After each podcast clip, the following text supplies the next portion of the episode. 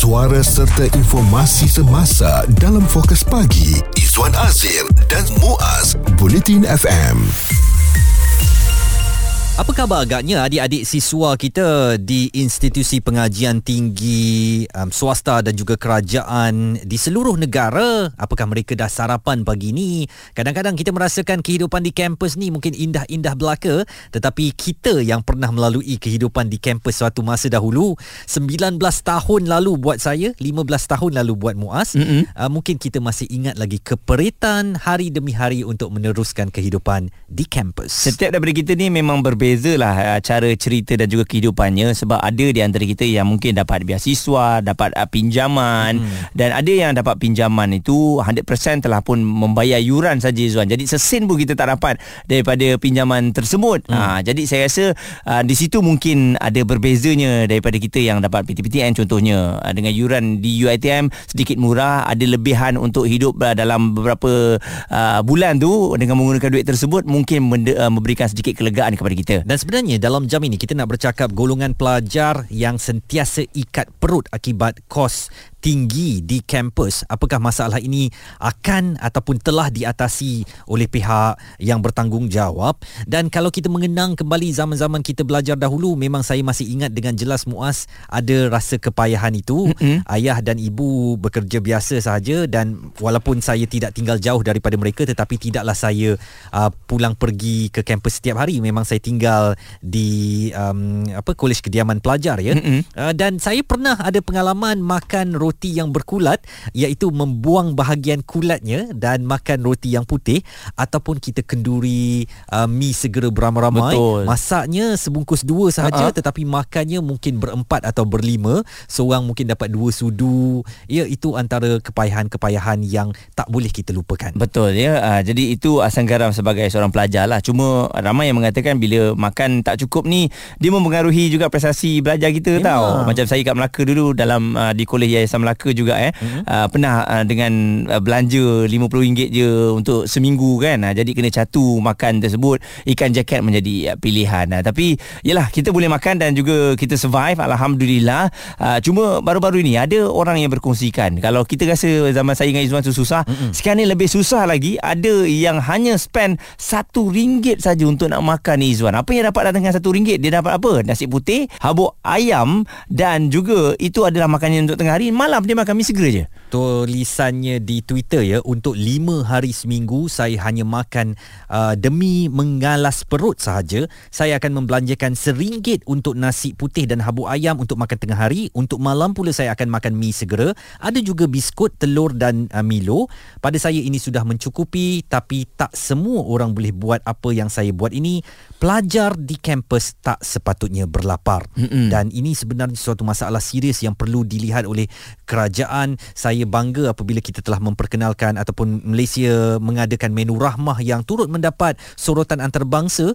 Ini wajar dipanjangkan di kampus-kampus kita muas supaya adik-adik kita yang berada di sana tak lelah terpaksa hanya makan seringgit sahaja hanya untuk berjimat demi um, kehidupan mereka di kampus. Saya yakin juga hal ehwal uh, pelajar eh, memang banyak membantu lah Izzuan eh. Selalu mereka ada data untuk uh, pelajar-pelajar yang menghadapi masalah kewangan ni mereka akan cuba bantu dan ada satu tweet daripada Hazirin ni juga um, membuatkan kita semua terfikir memang betul pelajar-pelajar ni susah nak makan ni sebab dia kata ada kawan dia makan uh, mi segera uh, sehari dia patah dua Izzuan. Maksudnya Allah, kita makan satu tapi hmm. dia patah dua dan akhirnya menyebabkan dia meninggal dunia. Aduh. Isu terkini dan berita semasa hanya bersama Izwan Azir dan Muaz Bulletin FM. Golongan pelajar sentiasa ikat perut akibat ah, sekarang ni kos tinggi makanan pun harga dah semakin meningkat. Ibu ayah yang mungkin tercari-cari duit untuk dihantarkan kepada anak-anak mereka di kampus supaya mm-hmm. mereka tidak harus ikat perut bagaimanapun situasi di kampus-kampus pengajian kita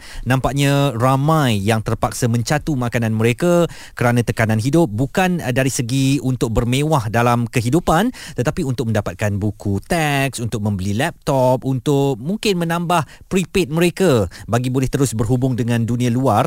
Dan kami tertarik dengan satu uh, Twitter yang dikeluarkan oleh seorang pengguna media sosial ini, Hazi Rain, yang menulis, I had a friend yang sehari makan sebungkus mi segera patah dua. Mm-mm. Years later, he died of multiple organ failure, and doctor said he also suffered severe malnutrition. Even with menu rahmah, many can't actually afford it on daily basis. Okey, dan kita bersama dengan Hafiz uh, selaku individu yang berkongsikan perkara tersebut. Jadi Hafiz, mungkin uh, dalam perkara ini eh, uh, awak pun dah habis belajar. Memang betul ke ada pelajar kita yang terpaksa ikat perut ni semasa awak belajar dulu? Uh, betul, memang ramai sebenarnya. Bukan seorang. Mm-hmm. Uh, dalam kes ni mungkin ada yang meninggal. So saya anggap ni kes terpencil lah. Mm. Sebab kita tak dengar hari-hari orang meninggal sebab tak cukup makan kan. Uh, tapi dalam kes kawan saya, memang dia itu kes dia. Sepanjang dia jadi student, uh, makan nasi itu boleh kata mungkin sebulan sekali. Macam sebab uh, dia tak nak guna duit orang. Orang nak bagi tapi dia tak nak. Aduh. Uh, dan uh, itulah dan bila uh, dah hujung-hujung tu dia sakit buah pinggang. Uh, lepas tu bila gagal apa renal failure dia merebak ke organ lain lah. Hmm. Uh, sebab uh, doktor kata organ sebab pemakanan, cara hidup sebagainya. Mungkin awak boleh kongsikan dengan kami situasi ketika awak belajar di kampus dahulu. Apakah hmm. betul-betul anak-anak ataupun adik-adik kita di sana ni tak ada duit dan duit PTPTN atau mungkin uh, duit bekal yang diberikan oleh ibu bapa tu digunakan untuk apa Hafiz? Bila kita tanya student kan, um, lain orang lain pengalaman sebab dia bergantung kepada circle mana dia ber, bergaul. Kalau dia bergaul dengan orang anak-anak orang yang senang, uh, dia mungkin tak nampak perkara ni. Mm-hmm. Tapi uh, kalau ada orang yang susah tapi ialah siapa yang suka tunjukkan dia punya kesusahan kepada orang kan. Betul. Mungkin dia simpan. Tapi ada yang saya tahu kes um, pelajar korek sam- tong sampah tengah malam cari adik sisi makanan. Ada. Wow. Ya Allah. Sama macam tu sekali eh. Ha, bila bila apa MPP interview memang sebab dia tak cukup duit. Uh, kita jangan namakan universiti anda tapi apakah ia berlaku ha. di kampus anda Hafiz? Ah betul di kampus saya. Hmm. Okey uh, dan dari segi bantuan hal ehwal pelajar ya daripada lecturer-lecturer tak ada ke Hafiz? Uh, ada tapi bukan dalam bentuk yang coordinated. Dia tak ada satu sistem yang membolehkan apa oh, pelajar dapat bantuan mungkin towards the recent years ada yang uh, buat program apa? Buy buy later apa pay first buy later uh-huh. kan? Uh, dan dan apa bank makanan. Tapi itu bukan di awal-awal sana Ha, itu di akhir dalam sekitar tahun 2017 baru kita dengar benda-benda hmm. Setengah segmen dalam masyarakat kita yang tidak pernah berada di kampus merasakan anak-anak muda terlalu mengikut gaya hidup semasa untuk kelihatan mungkin mewah untuk mengekalkan status mereka di kalangan uh, rakan-rakan yang lain sehingga sanggup mengikat perut ini. Apa pandangan anda Hafiz? Iyalah pasal kita sebab budak muda kan kita tahu mereka ada peer pressure tapi saya saya, saya mungkin kes-kes yang macam saya cakap awal tadi bergantung kepada siapa kita bergaul. Mm-mm. kalau kita nampak orang tu minum Starbucks uh, tapi tak semestinya dia betul-betul ada duit. Ya. Yeah. uh, macam tu lah. Um, kalau kita kita tengok uh, keluarga mereka Kadang kita tak tahu keluarga mereka latar belakang macam mana. Jadi Hafiz berkongsikan pengalamannya dan uh, lebih menakutkan lagi Zuan memang ini berlaku pada rakan-rakan saya juga dapat uh, pinjaman PTPTN tapi ibu bapa yang pinjam duit daripada mereka tau. Ya Jadi sudahnya dia tak cukup juga duit apabila belajar di um, universiti. Fokus pagi Izwan Azir dan Muaz komited memberikan anda berita dan info terkini Bulletin FM. Kita bercakap tentang golongan pelajar atau siswa-siswi kita yang ikat perut akibat kos tinggi di institusi pengajian dalam negara. Apa langkah yang boleh kita lakukan untuk mengatasi masalah ini? Okey, salah satunya mungkin juga kalau kita lihat bantuan dari angkatan mahasiswa terutamanya yang sentiasa melihat uh, pelajar-pelajar ataupun rakan-rakan mereka yang berada dalam uh, keadaan yang susah dan sekarang kita bersama dengan Ismail Sairi selaku bendahari angkatan mahasiswa Universiti Melaya. Jadi Ismail mungkin uh, pada pandangan dan juga pemantauan anda sendiri pelajar-pelajar yang uh, sukar ataupun tak ada duit untuk nak makan ni adakah memang diberikan bantuan daripada uh, mahasiswa di Universiti Melaya sendiri ataupun daripada uh, pensyarah-pensyarah dan juga pihak universiti eh, terutamanya hal ehwal pelajar?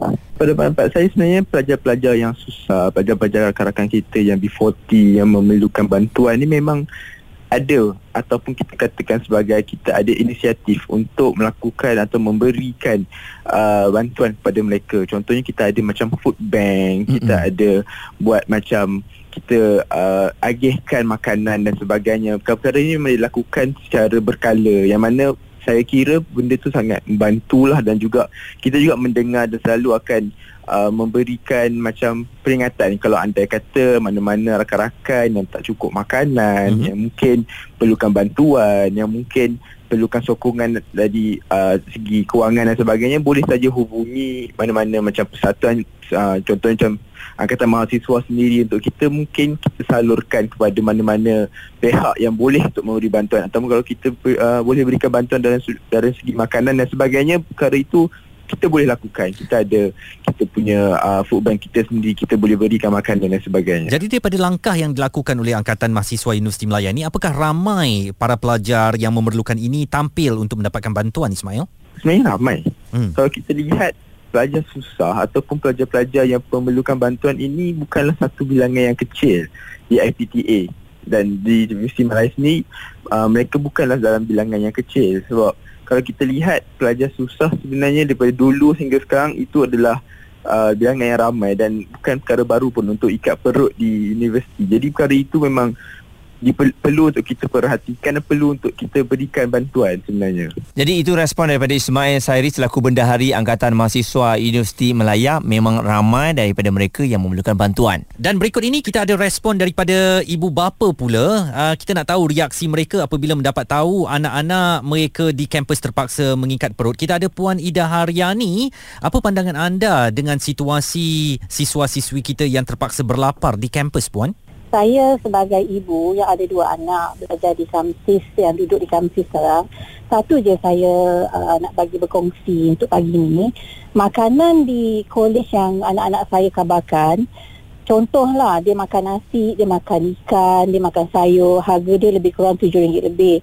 Which is saya bekerja saya bekerja harga yang saya makan tengah hari sama dengan apa yang anak saya makan di sana. Hmm. so apa yang dia orang buat sekarang dia orang terpaksa share Means kalau dia ada kawan dia, dia akan share lah dua orang tu. Hmm. Oh. Dan satu isu yang saya rasa menekan dia orang, kenapa dia orang uh, apa makan tentu satu sebab dia orang kena bayar dia duduk di luar ya mostly mm-hmm. saya tak tahu kalau kerajaan boleh panas serius tentang benda ni kebanyakan budak-budak universiti kerajaan un, kerajaan under UPU ni dia orang kena duduk di luar setelah semester 2 mm. so kos untuk duduk di luar ni dalam 150 ke 200 saya ambil contoh anak saya bari Syahlam mm-hmm. dia kena sewa rumah tak rumah lah bilik mm-hmm. 200 satu bulan kalau parents yang kekangan keuangan 200 satu bulan untuk sewa sahaja. Betul. Dan untuk makan, untuk beli alatan barang untuk dia ke Kamsis.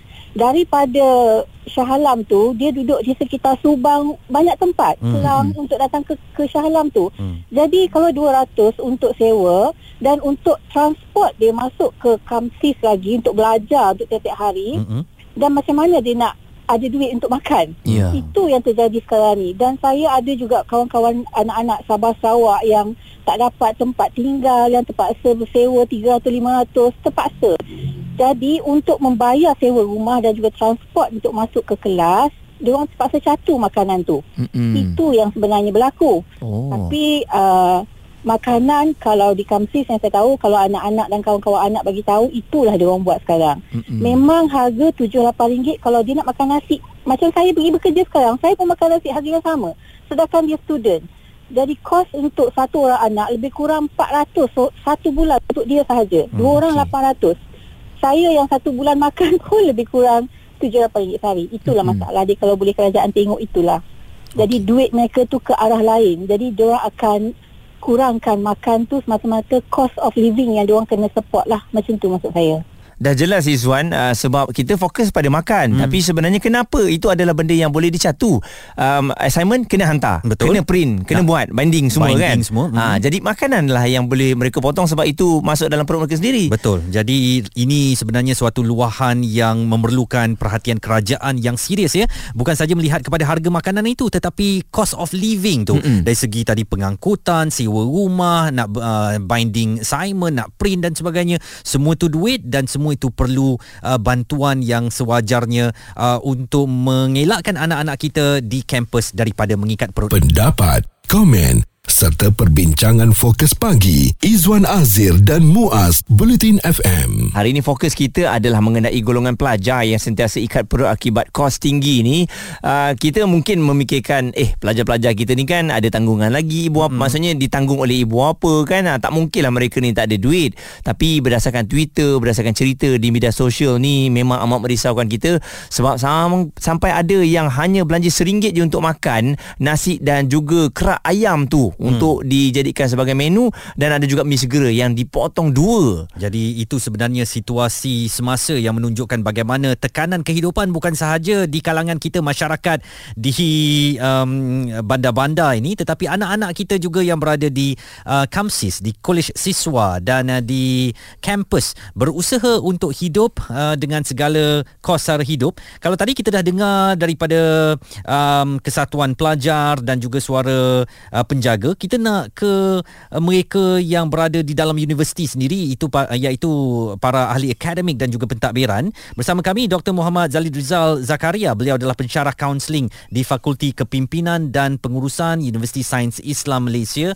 Um, doktor bagaimana agaknya situasi ini? Um, kalau kita lihat secara niche-nya di USIM dahulu apakah ada golongan-golongan yang uh, meminta bantuan daripada pihak pentadbir universiti Memang ada, uh, memang ada sebab universiti menyediakan pelbagai bentuk bantuan uh, antaranya dari tabung wakaf, tabung zakat dan tabung kebajikan pelajar yang dihaskan untuk membantu pelajar. Uh-huh. Dan uh, isu kos sara hidup ni uh, akan lebih uh, terkesan uh, terutamanya kepada pelajar yang telah meningkat uh, tahap pengajian mereka tahun 2 dan ke atas dan apabila mereka itu tidak berpeluang menginap di dalam kampus. Mm-hmm. Mereka terpaksa menyewa rumah di luar dan kadang-kadang uh, rumah di luar kampus ni kalau dekat dengan kampus kosnya tinggi. Mm. Kalau jauh sikit kosnya murah. Jadi untuk menjimatkan mereka ambil rumah yang jauh sikit tapi uh, kemudahan pengangkutan awam dan sebagainya uh, agak sukar dan mereka selalunya akan menggunakan Grab ataupun uh, sekarang ni ada private sapu masih wujud lagi mm-hmm. yang membantu dan mereka perlu memikirkan bayaran uh, private mereka mereka perlu mem- memikirkan bayaran sewa rumah mereka dan kesan daripada itu mereka akan mengikat perut uh, kalau secara peribadi lah tapi ini cerita yang dah lama berlaku mm-hmm. saya pernah jumpa kes pelajar sehingga membawa maut akibat daripada ikat perut ni tapi Itulah. tidaklah berlaku pada pelajar Malaysia pelajar mm-hmm. antarabangsa pasukan siswaza mm. kerana kurangnya uh, keuangan di tangan dia dia kurang makan dan akhirnya dia mendapat masalah dalam sistem pencernaan dia usus dia bocor dan membawa maut sebenarnya. Awal daripada perbualan kita ini seorang uh, bekas siswa di sebuah universiti tempatan melaporkan bagaimana kawan beliau sendiri maut akibat uh, terpaksa mengikat perut dan uh, makan makanan segera yang mengakibatkan kerusakan kepada organ betul, badan. Betul Wan. Bagaimana pula doktor kalau uh, dilihat ya dari segi uh, bantuan-bantuan lain? Saya rasa mungkin uh, bantuan keuangan ataupun uh, food bank itu sendiri tidak mencukupi. Kita tengok pelajar-pelajar pelajar yang terpaksa menggunakan kos-kos lain ni uh, tak mampu. Dengan pinjamannya pun mungkin mereka tak dapat ya kena bayar di universiti dan sebagainya. Apa alternatif lain yang doktor tengok selain daripada food bank yang disediakan ini?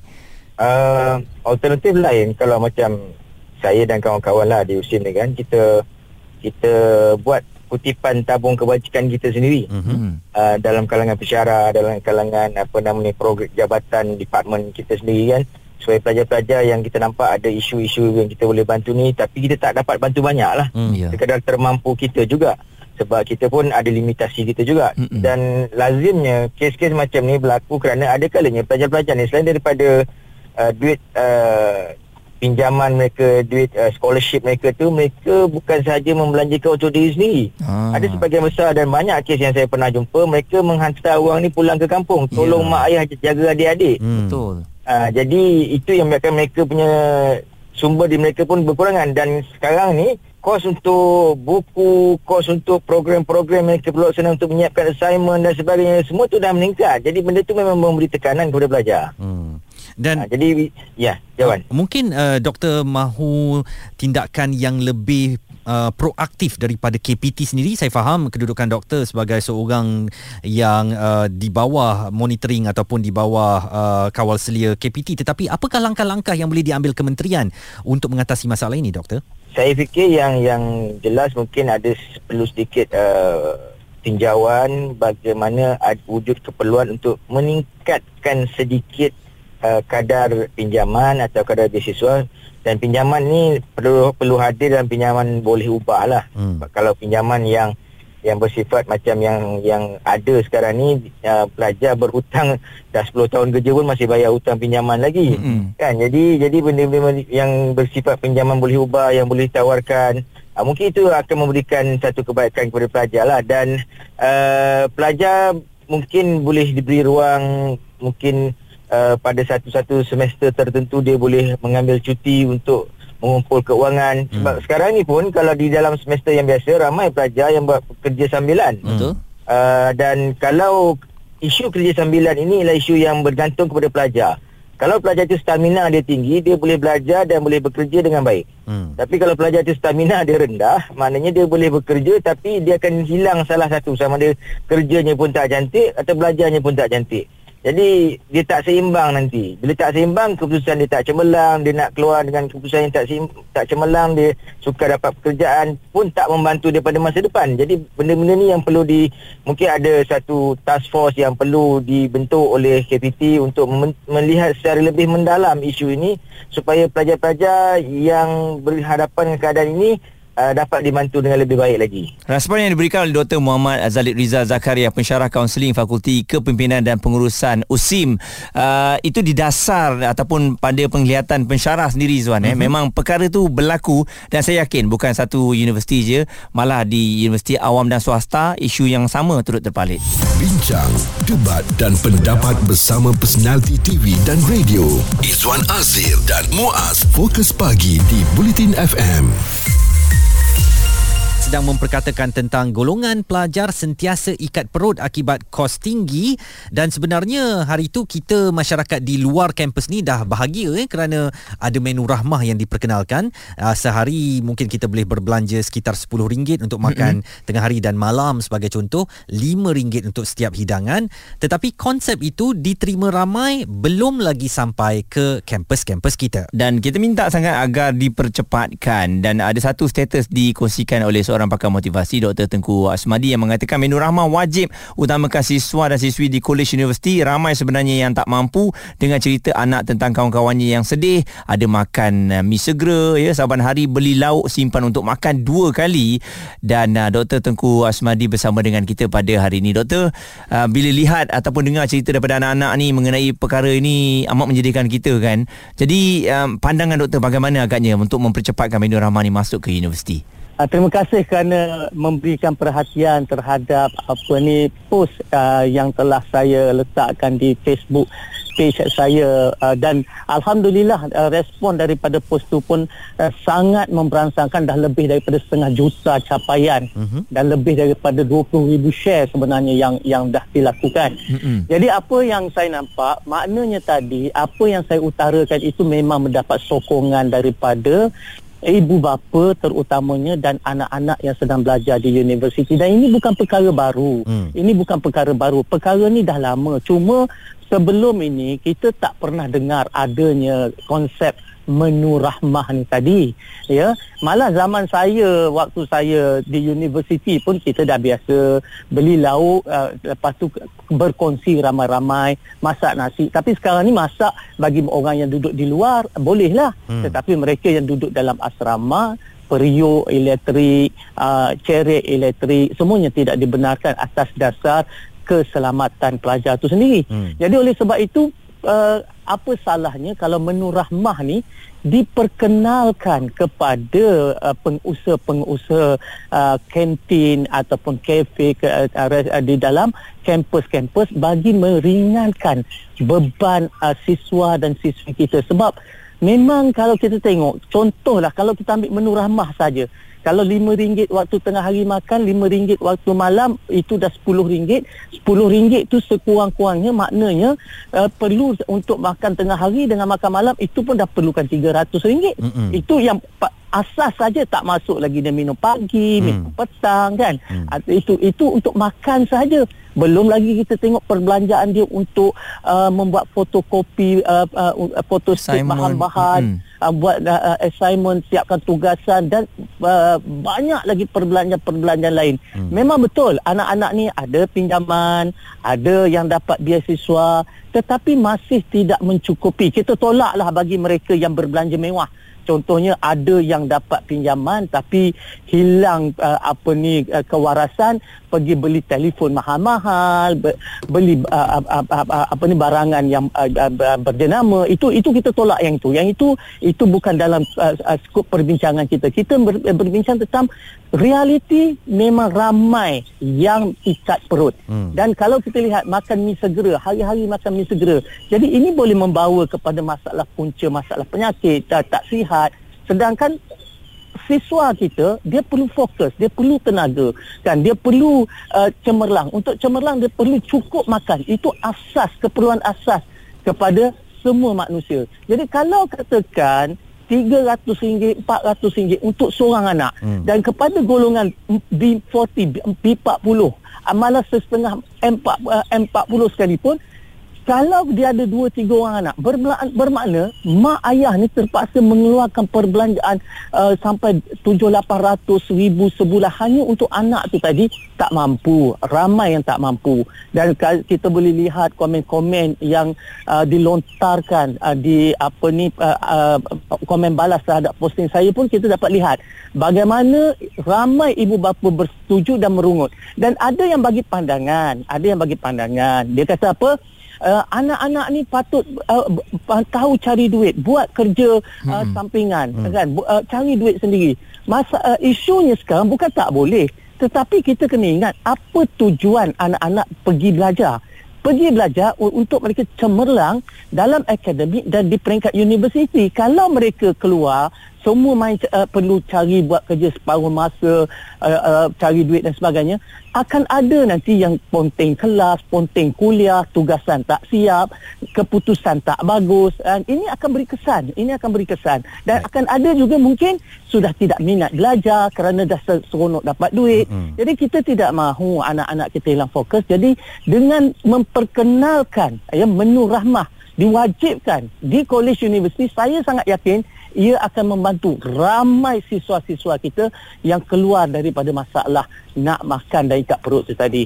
Dr. Tengku Asmadi Tengku Muhammad, seorang pakar motivasi, mahu menu rahmah disegerakan uh, dibawa masuk ke universiti-universiti. Okey, ada cadangan yang telah pun uh, dihantarkan ya. Katanya apa kata kalau uh, sekarang ni tak digunakan masak uh, di kolej Izzuan oleh hmm. kerana langkah-langkah keselamatan, tapi mungkin disediakan satu tempat lah di dalam kolej itu untuk mereka masak. Bukan di dalam bilik ya, tetapi di satu tempat uh, supaya mereka ni boleh masak sebab hmm. masak yang simple-simple supaya dapat meringankan beban mereka dan satu lagi saya rasa ni cadangan yang saya nak cadang kepada yang uh, buka kafe ataupun kedai makan di uh, universiti ni kan uh-huh. sebab mereka ni kan kontrak eh maksudnya setiap tahun akan di renew uh-huh. kalau mereka tak boleh menyediakan harga yang paling murah ataupun menu rahmah tak boleh lah bagi kontrak tu kat Betul, mereka kan ya. janganlah kita terlalu manjakan untuk menguntungkan peniaga ya. sedangkan yeah. anak-anak kita terpaksa mengikat perut ketika berada di kampus Michu menghantar WhatsApp ke uh, Bulletin FM katanya saya dapat pinjaman PTPTN dengan kos hidup tinggi di ibu kota pada waktu itu perlu menyewa di luar kampus